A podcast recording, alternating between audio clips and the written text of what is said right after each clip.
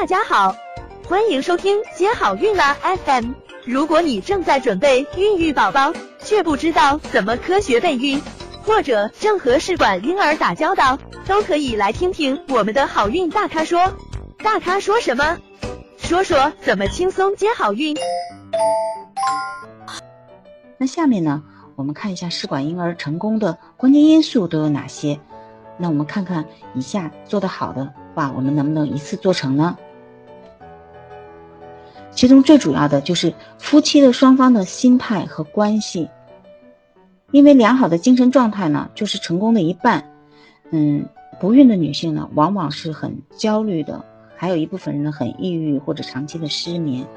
嗯，特别担心紧张，尤其是进入周期和移植前后，而且呢，由于不孕呢，嗯，也会影响到一些家庭的一些夫妻关系和婆媳关系。那么，如果是老公又给老婆太多压力的话，就更影响成功率了。所以一定要夫妻和睦，才能有助于成功。那么第二个关键呢，就是控制性促排卵方案。嗯，这个促排方案呢很多，嗯，因为现在试管婴儿技术也特别成熟。那根据不同的个体呢，其实应该应应用不同的方案，这样的话才能做到个体化的一个治疗，有比较有针对性，才会更容易成功。另外呢，嗯。我们促排的启动的时间，嗯，降调的剂量方法，嗯，促排过程中，嗯，用药的调整，使用的天数，扳机的时机，嗯，黄体支持啊，嗯，还有我们还要结合它，嗯，既往是不是有做过试管婴儿对药物的反应啊？可以累积，嗯，累积了一些经验呢，那更好的促进它的卵子生长，嗯，这样的话才有机会培养高质量的胚胎。嗯，第三个关键就是胚胎实验室的一个培养技术水平。那比较好的胚胎实验室呢，它是有非常优质的一个质量控制的一个制度，嗯，人员制度都特别完善，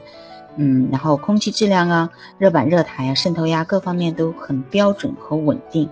另外，培养箱的使用和质控也很好，嗯，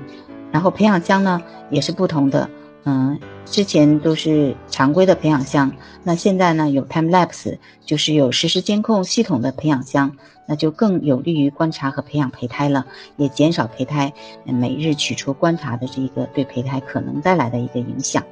还有，嗯，实验室用的耗材呢，质量控制也很重要，一定要做到无毒无害。嗯，实验室技术员的操作呢是熟练而精准的，嗯，尽量减少干减少对胚胎的干扰。还有特别重要的呢，就是患者的自身条件，嗯，这个自身条件呢，包括男生和女生，嗯，因为女性年龄如果是超过三十五岁的话，呃，它不仅出现就是卵巢，嗯，储备功能下降，嗯，卵泡的数目减少，而且质量也是下降的，那么它形成胚胎的染色体的异常率是会增加的，嗯，所以它移植的成功率也是低。另外呢，嗯，子宫内膜也是一个很重要的条件。嗯，如果是，嗯，比如说刮宫次数多的，呃，有宫腔黏连的，或者是宫寒的内膜很薄的女生，子宫内膜呢就像贫瘠的土地，嗯，即使是一个优质的胚胎呢也很难生长。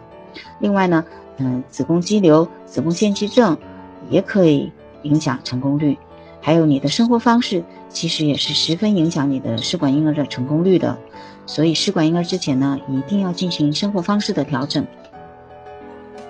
想了解更多备孕和试管的内容，可以在微信公众号搜索“接好运”，关注我们，接好运，让怀孕更容易。